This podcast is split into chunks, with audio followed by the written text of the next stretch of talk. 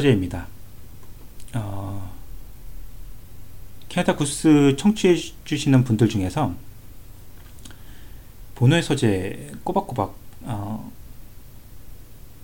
챙겨서 들으시는 분이 얼마나 계실지 모르겠습니다.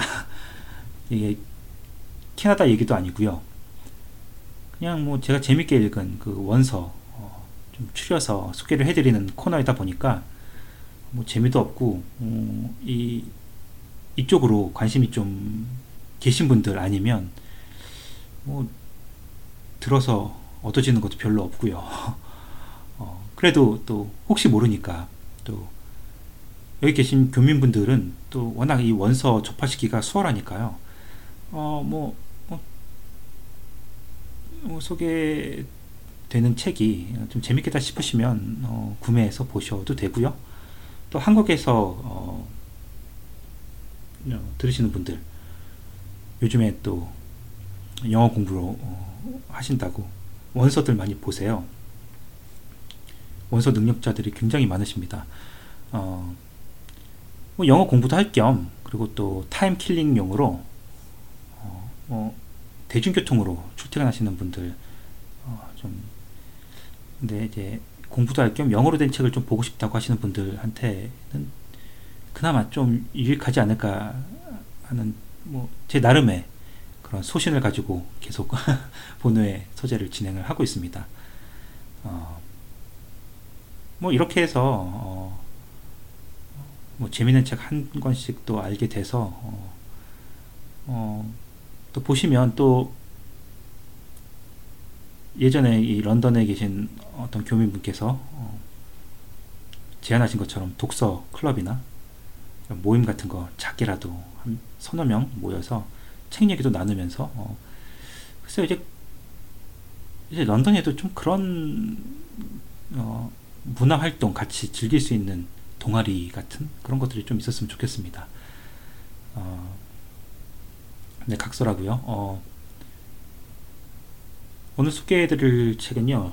제 지난주 방송에서 지난주 방송이겠죠? 어, 기억이 잘 안 나는데 어, 차이나맨이라는 스릴러 소설 소개해드리겠다고 약속을 했습니다. 어, 스티븐 레더가 작가이고요. 레더는 네, 그 철자가 가죽 할 때 그 leather입니다. 스티븐 레더. 어, 포켓북스에서 1992년에 출간이 됐습니다. 이 차이나맨 그러면 그 어떻게 보면 좀 부정적으로 들리기도 하죠. 그 어, 백인들이 중국 사람뿐만 아니라 이제 동양 사람들을 그렇게 차이나맨이라고 좀 지금은 그러지 않습니다만 수십 년 전에는 좀 어, 약간 좀 무시하는 좀 그런 어, 그런 표현이 아니었나 싶은데 어, 예, 이 차이나맨이 어, 제목입니다. 어, 제 스티븐 레더라는 작가를 굉장히 좋아해요. 이 공장이라고 할 수 있을 만큼 엄청난 작품을 찍어냅니다. 뭐 스티븐 킹 수준인데요. 그러면서도 quality가 굉장히 좋고 일단 그 엔터테인먼트로서의 글쓰기를 꽤 잘해요. 어, 이 high concept을 좀 잘 떠올려서 그걸 소설로 좀 멋지게 풀어나가는 능력이 있고요. 어, 영국 출판계에 가장 영향력 있는 인물 중 하나로 꼽힌다고 하는데 어, 요즘엔 또 이제 전자책 쪽으로 좀 관심이 많으셔서 어, 평소보다 더 많이 좀 찍어내는 좀 그런 음, 어, 좀 패턴이 보입니다. 그래도 뭐 일정 수준의 그 quality를 보장을 하는 작가이다 보니까 어, 팬으로서는 좋고요. 어, 이게 영국이 배경이에요. 이 영국 나이츠 브릿지 백화점에서 젊은 베트남계 여자가 어머니랑 쇼핑을 하고 있는데 폭탄 테러가 벌어집니다. 어, 그래서 어, 쇼핑 중이던 베트남계 모녀가 직사하죠. 어, 이게 이제 IRA 그 아일랜드의 그, 그 준군사 단체죠. 그 불법 무장 단체가 범인인데 어, 이 테러로 죽은 그 모녀가 아, 이제 유족이죠. 그 베트남 식당을 영국에서 운영하고 있는 그 응유옌이라는 이름의 노인입니다. 아, 난민 출신인데 작게 베트남 식당을 영국에서 운영을 하고 있습니다. 그 응유옌 노인이 예, 쇼핑을 갔던 아내와 딸이 그렇게 테러로 사망을 하니까 충격에 휩싸이죠. 그래서 이제 아무리 기다려도 이게 경찰이나 이 당국에서 수사가 지지부진합니다. 근데 이 응유에는 범인을 빨리 알고 싶은 거고 이제 그 사법 처리를 받는 걸 보고 싶어 하는데 너무 진전이 없으니까 계속 매일같이 경찰을 찾아가서 물어보고 물어보고 어떻게 돼가고 있느냐 짜증이 날 정도로 어, 집요하게 그렇게 달라붙습니다. 근데 너무 그렇게 자주 오니까 경찰은 처음에는 좀 웃는 낯으로 정중하게 아무래도 유족이다 보니까 그렇게 대하다가 점점 좀 짜증을 내고 마침내는 이제 경찰서에서 쫓아내요. 어, 뭐, 그렇다고 그냥, 어, 이 범인들이 검거가 돼서, 어, 이제 죄값을 치르는, 그걸 이 사람 꼭 봐야 하는데, 어, 그게 안 되니까, 이 응유에는 이제 경찰의 제안에 따라서 이제 국회의원을 찾아가 봅니다. 그래서 이제 범인을 잡는데 좀 힘써 달라고 눈물로 호소를 하죠. 근데 이제 이 국회의원 역시 IRA 테러리스트들을 잡기 위해서 법을 뜯어 고칠 수는 없다면서 경찰을 믿고 기다리라는 그런 말밖에 안 합니다. 그리고 그래서 이제 이 응유엔은 이제 어 식당을 팔고 뭐 집도 다 처분하고 해서 가져온 돈 얼마 안 되는 그 액수를 한 만 파운드 정도 되는 돈밖에 안 되는 걸 현금으로 어 준비해서 신문사를 찾아가죠. 그리고 이제 광고를 냅니다. 이제 이 범인에 대해서 정보를 아는 사람이 있으면 이제 제보를 해달라. 이제 그런 식으로 광고를 낼 정도로 굉장히 어, 절박한 심정이죠. 그래서 어, 이 음료에는 사실 그 지금 노인이지만 기운 없는 노인이지만 어, 한때 그 베트남에서 그 특수부대 출신이에요. 그러니까 과거엔 좀 어, 한가닥했던 분이시죠. 어, 이제 그런 과거가 있는데 이 책에서 이제 과거 이야기도 좀꽤 상세히 어, 설명이 되고 있고요. 그래서 음, 아무튼 경찰과 당국, 정부가 손을 놓고 있으니 응유에는 자신이 직접 음, 범인을 찾아 나서야겠다. 그리고 단죄해야겠다. 그렇게 결심을 합니다. 아, 그래서 이제 여러 경로를 통해서 응유에는 이제 범인의 정체를 알아가고 그들과 관련된 그 부하들이랄지 아니면 그 조직들을 한테 이제 테러를 가하죠. 오히려 어, 거의 뭐 역습을 가합니다. 그 과거에 특수부대원으로 소시적에 활동했을 때 어, 알고 있었던 그 폭탄 제조법이라든지 뭐 총기 다루는 법, 뭐 하다못해 사람 죽이는 법까지 비록 몸은 노쇠했지만 이제 한번 어, 해병은 영원한 해병 뭐 이런 얘기가 있는 것처럼 이 노인도 오로지 내가 잡혀서 어, 어, 죽어도 괜찮다. 하지만 난 이제 죽은 아내와 딸에 대한 복수는 확실히 내가 하고 죽어야겠다라는 그 일념으로 어, 이 거대 조직을 혼자서 어, 상대를 하는 겁니다. 굉장히 뭐 테이큰 같죠. 테이큰보다 훨씬 재밌습니다. 어, 부성애가 강하게 느껴지는 제가 지난번 짧게 소개해드렸을 때 가시고개 가시고기 스릴러 버전이라고 말씀을 드렸는데 딱 그런 시기예요. 어, 엔딩에서는 적절한 그 감동도 있고요. 그래서 이제 이 응유엔 이 헤네시라는 그 조직에서 그 두목이죠. 두목의 농장을 알아내서 이제 거기서 직접 처리를 하려고 찾아가는데 헤네시는 그 차이나맨이라는 별명으로 불리는 그 좀 유령 같은 좀 그런 이미지로 인식이 되거든요. 어, 정체모를 하지만 예, 동양인이라는 건 아는데 이유 없이 왜 나이든 노인 중국 노인이 왜 우리 거대 조직에 무슨 원한이 있길래 우리 부하들도 죽이고 조직도 어, 조직에도 폭탄 테러를 가하고 왜 나를 못 잡아먹어서 안달이지? 뭐 굉장히 좀 걱정을 합니다. 그래서 자기 농장에 아주 그냥 그 조직원들을 쫙 깔아놓죠. 언제 이 차이나맨이 자기를 죽이러 올지 모르니까요. 응유에는 이미 와 있는데 그 주변에서 어, 잠복을 해 있는데요. 며칠 동안 잠복을 해 있어도 이 사람은 과거에 그 그런 걸 정말 밥 먹듯이 해본 특수부대 출신이다 보니까 몸은 좀 예전 같지 않아서 힘들어도 며칠 잠복하는 거는 정말 일도 아니거든요. 그래서 이제 잠복을 해 있는 동안에 이제 그 농장 주변에 펼쳐져 있는 깔려 있는 그 조직원들 차례로 이제 어, 처치를 해 나가고요. 어, 그 장면도 굉장히 스릴이 있습니다. 음, 그래서 그 결국엔 그 헤네시를 만나서 헤네시로부터 이 응유엔의 최종 목표는 그 두목 헤네시가 아니라 그 조직 내에 그 폭탄 그 백화점에 폭탄을 설치하고 실행했던 그 계획자와 실행자 걔들을 단죄하고 싶었던 것이거든요.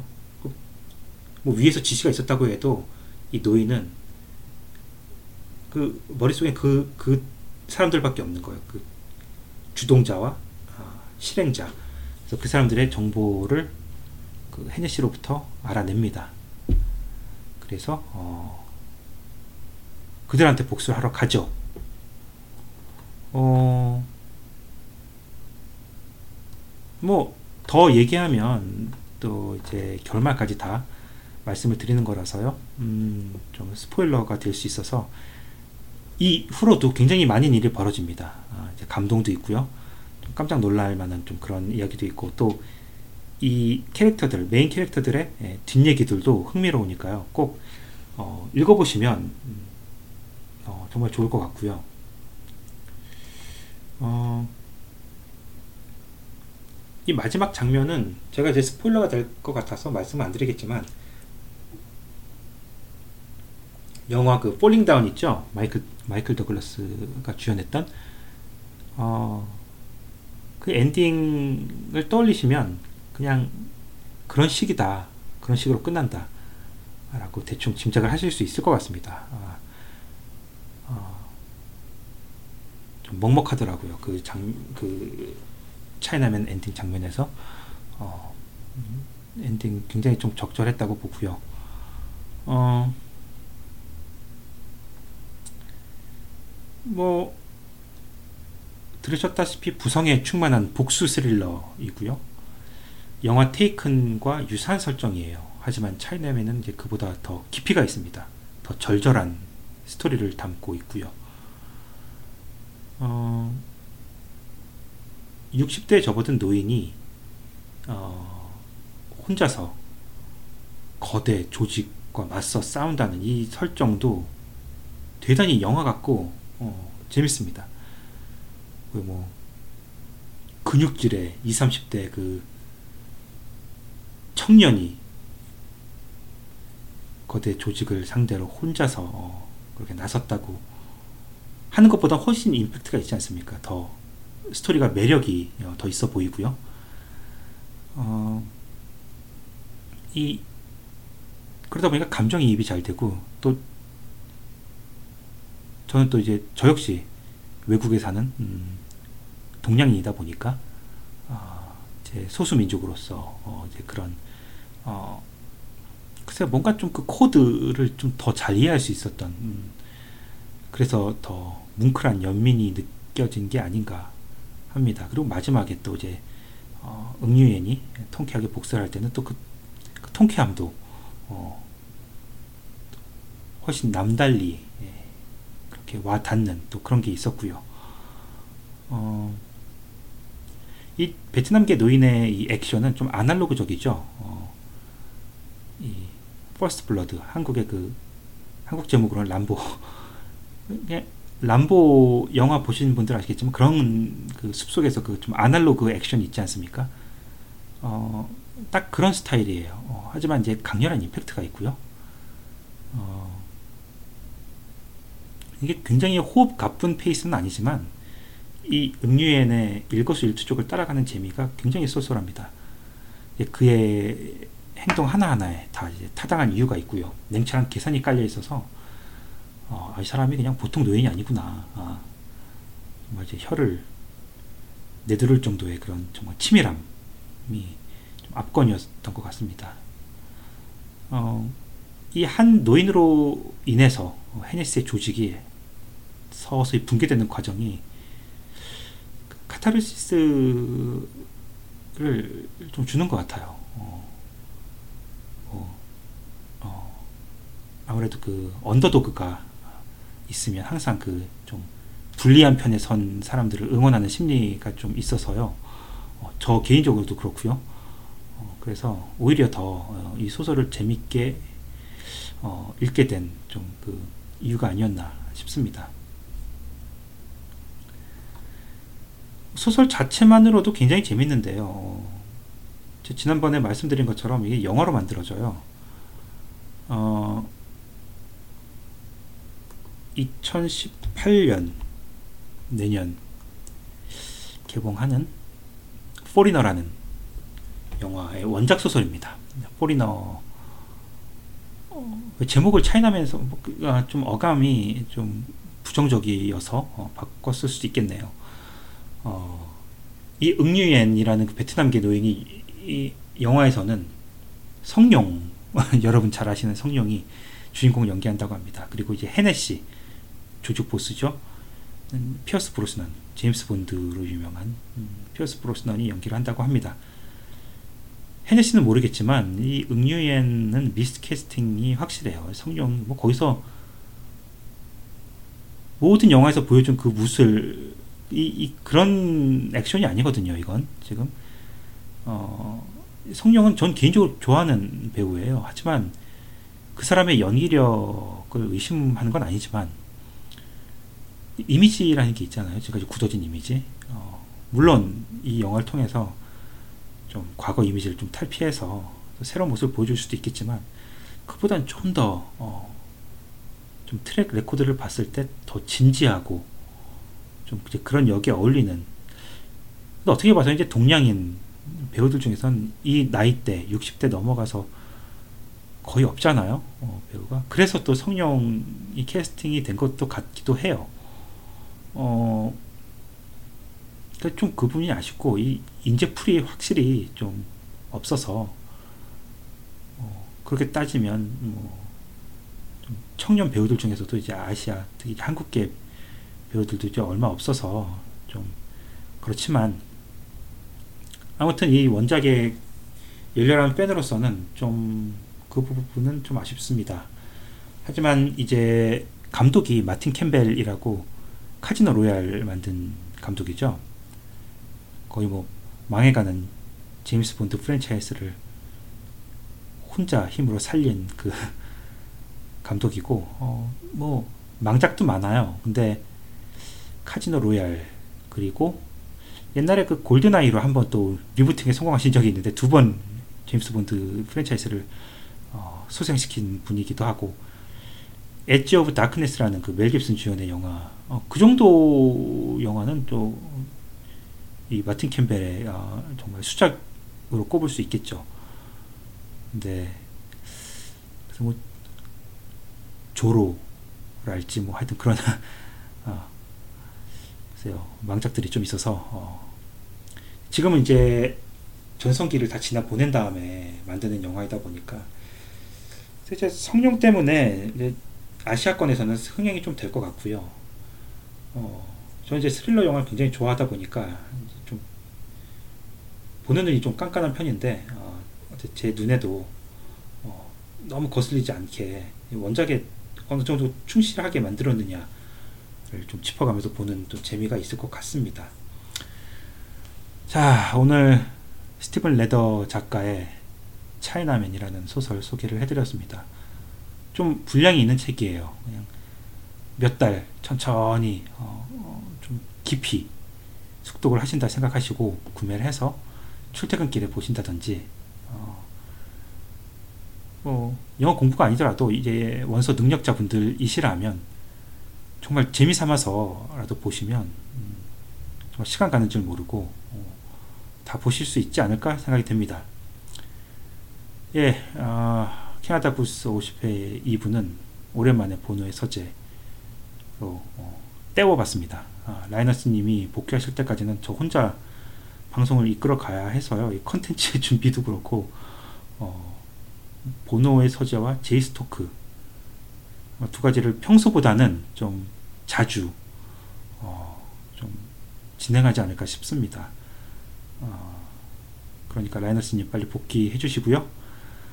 어, 본어의 서재 어, 네 오늘 이 정도로 어, 정리를 하겠습니다. 이 책에 대해서 궁금하신 점이나 어, 구매를 하고 싶으신데 어, 뭐책 정보 어, 뭐좀 알고 싶으시면 댓글로 알려주시면 제가 답을 달아드리도록 하겠습니다. 자, 지금까지 들어주셔서 감사합니다.